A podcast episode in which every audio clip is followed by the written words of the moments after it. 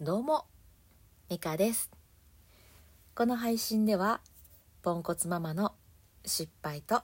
挑戦をリアルタイムでお届けしております。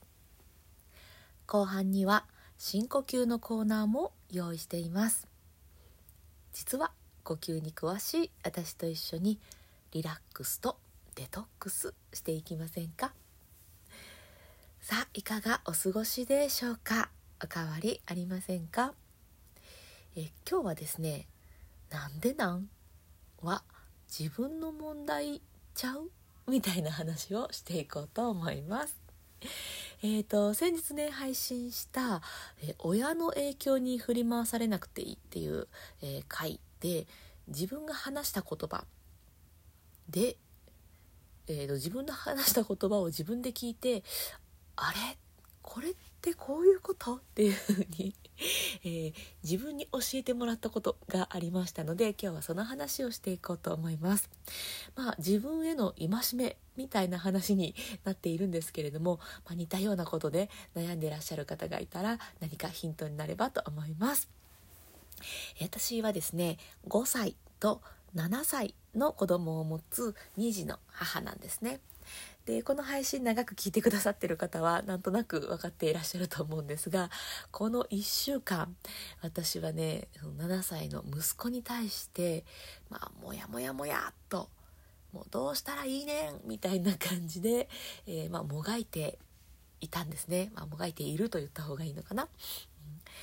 で、えーとまあ、例え話で出しているのが、えー食事中にお箸で遊ぶ。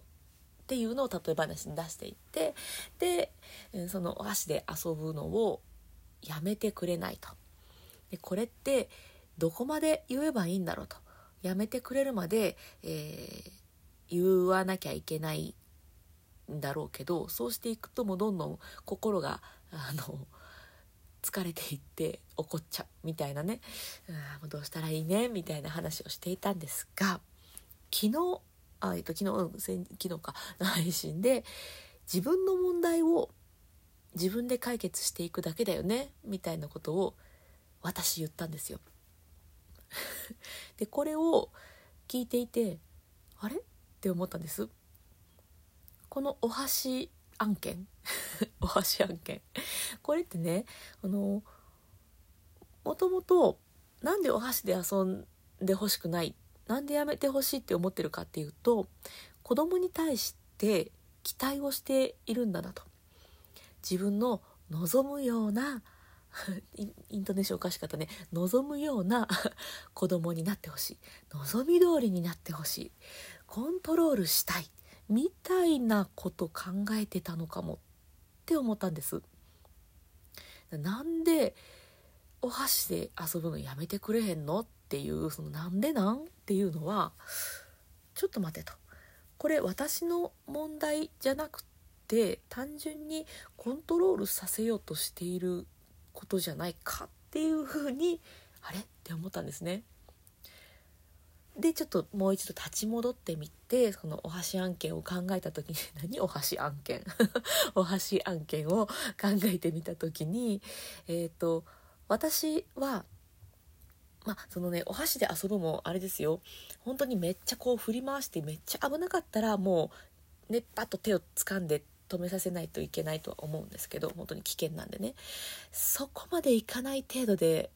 うまいこと遊ぶんですよ。なんかえっと力でピッと止めるほどじゃないけどやめさせたいけどやめてくれないし気になるわっていう そういうね絶妙なところの場合ってえっ、とまあここの問題でいくいくとえっと私はやっぱりまあ親でもあるし一緒に生活する、えーまあ仲間でもあるのでやっぱ危ないことされるのは怖いわけですよね。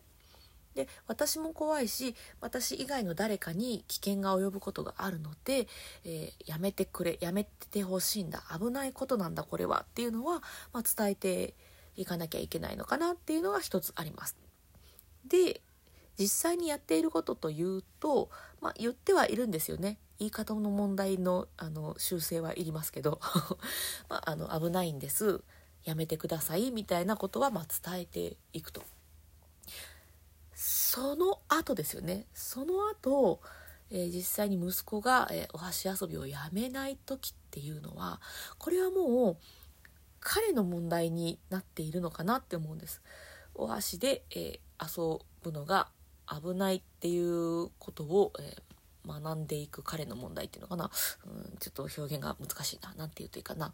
うんと、まあ、彼が辞める辞めないは私がコントロールできることじゃないので、えーと、伝えていくっていうことしかできない。それは私のコントロールできるものじゃないのであもう伝えた後はあこれはもう私の問題ではないんだなっていうふうにちょっとまあ切り離して考えた方が私の心にはいいのかもしれないって思ったんです。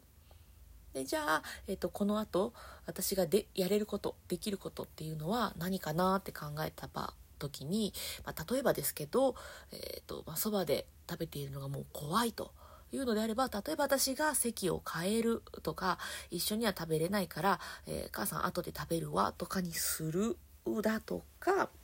えーと、もうご飯をちょっともう一旦止めてちゃんとした話し合いをしようっていうふうに息子に話をして、えー、あのご飯と一緒にこうながらで言うんじゃなくちゃんと話をするとかなんか自分の問題として考えていくとなんか解決方法をいくつか考えていけるなって思ったんですよね。なんとかしてやめさせたいとかなんとかして、えー、遊ぶのを止める、うん、分かってもらいたいみたいな気持ちってやっぱり持ってしまうんですけどそれを、えー、理解するだとか受け入れるっていうのは相手の問題になってくるのかって思うんですよね。これやっぱねあの昨日も話したんですけど友達だと考えると、うん、友達に対して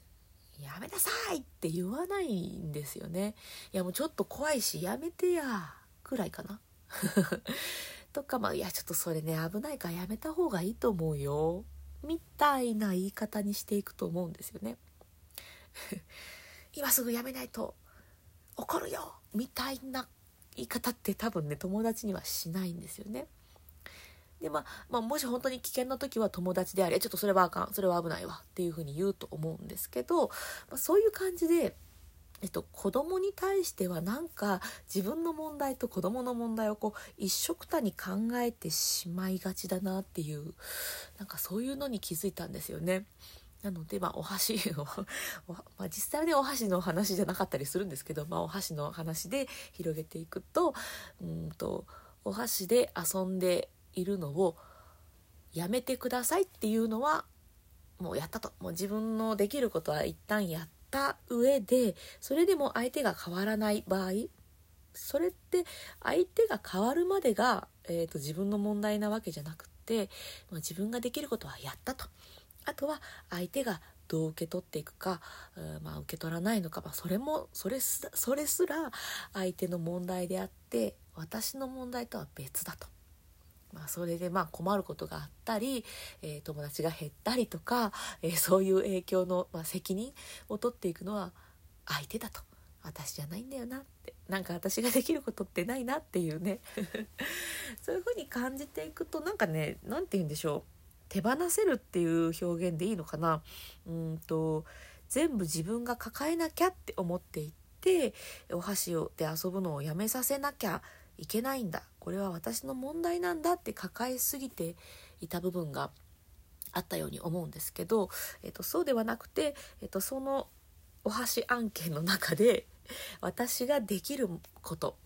自分の問題はどこだろう、まあ、例えば、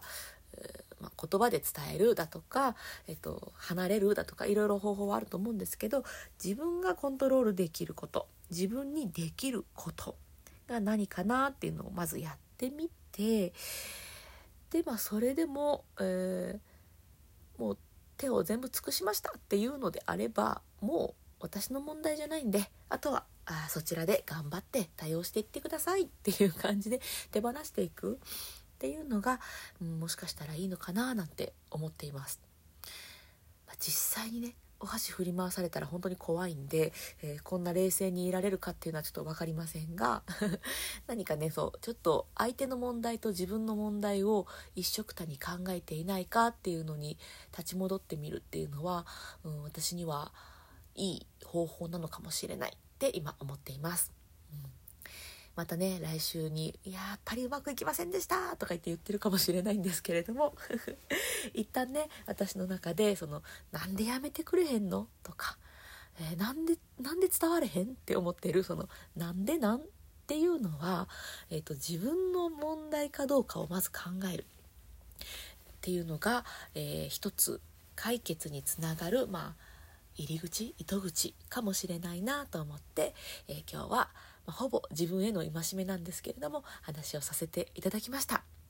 えー、同じようにねまあ、お箸案件、まあ、うん、お箸は例えね、うん、お箸案件で、えー、もやっとしている方がいらっしゃったら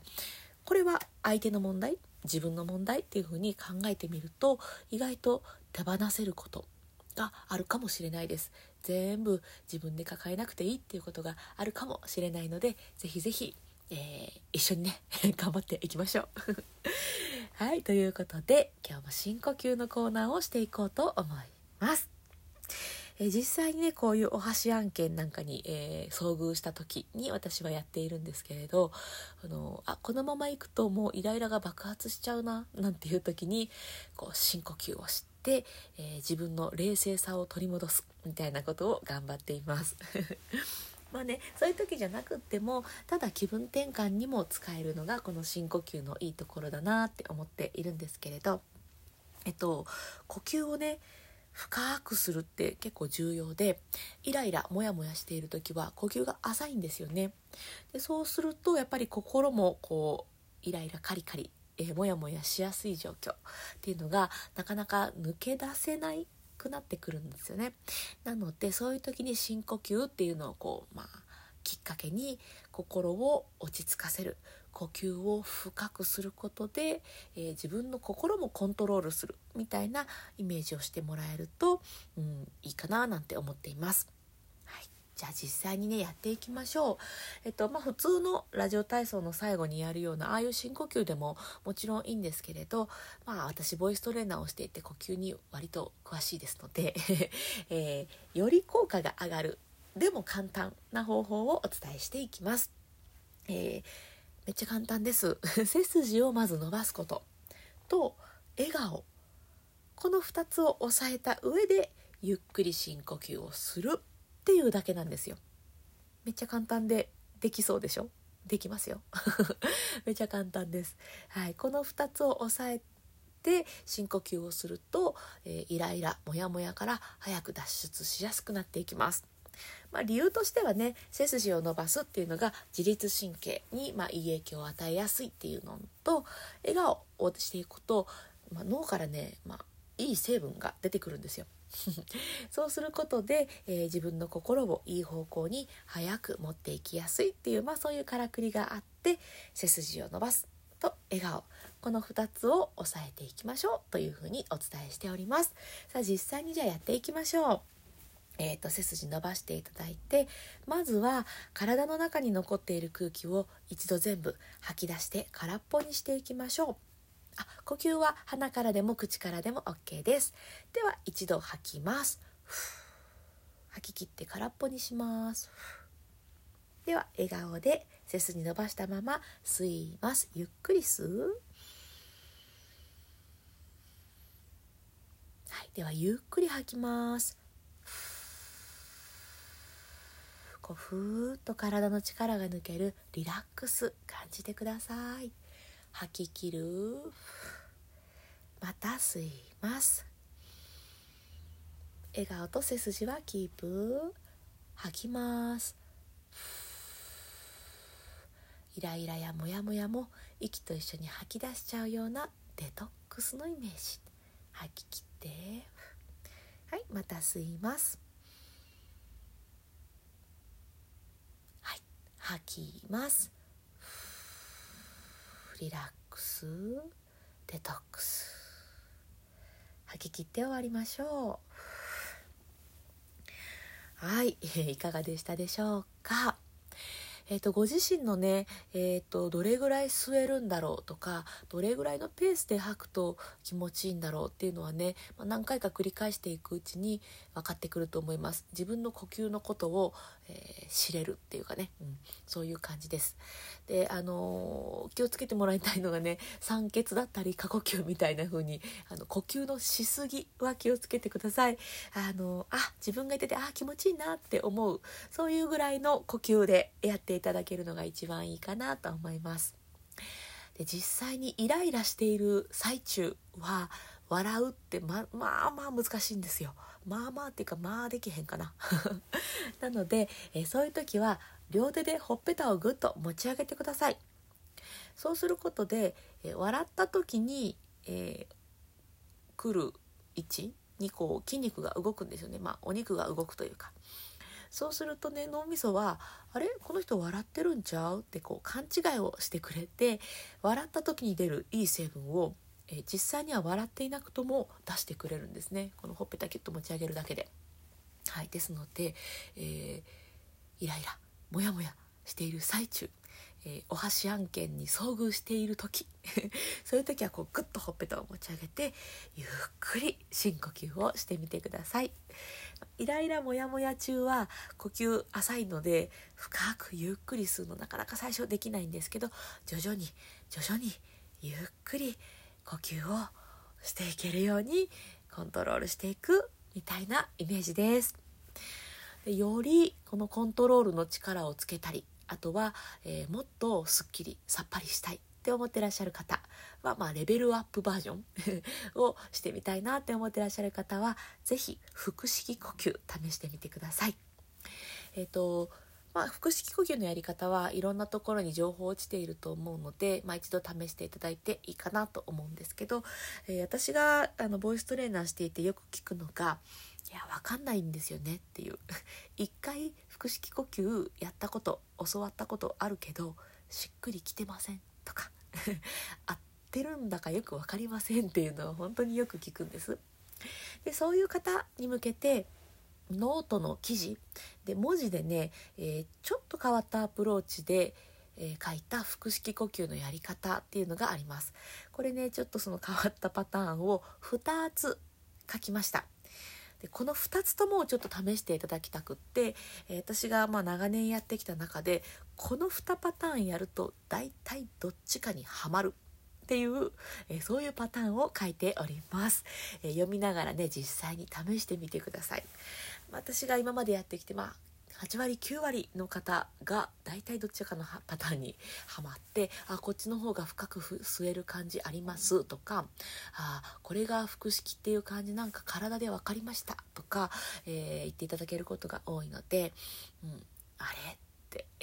一度やったことあるんだけどいやあれ？って思ってらっしゃる方は是非是非ノートの記事を覗いてみて一緒に試してみていただけたらと思います。えー、私のプロフィールのところにノートの記事、えー、リンク貼っております。あの、もちろん無料で見れますのでね、えー、ぜひぜひ試してみていただけたらと思います。はい、ということで今日は、なんでなん？って自分の問題人の問題みたいな話をさせていただきました、えー、今日も最後まで聞いてくださってありがとうございました。今日も充実の一日にしていきましょう。それではまた。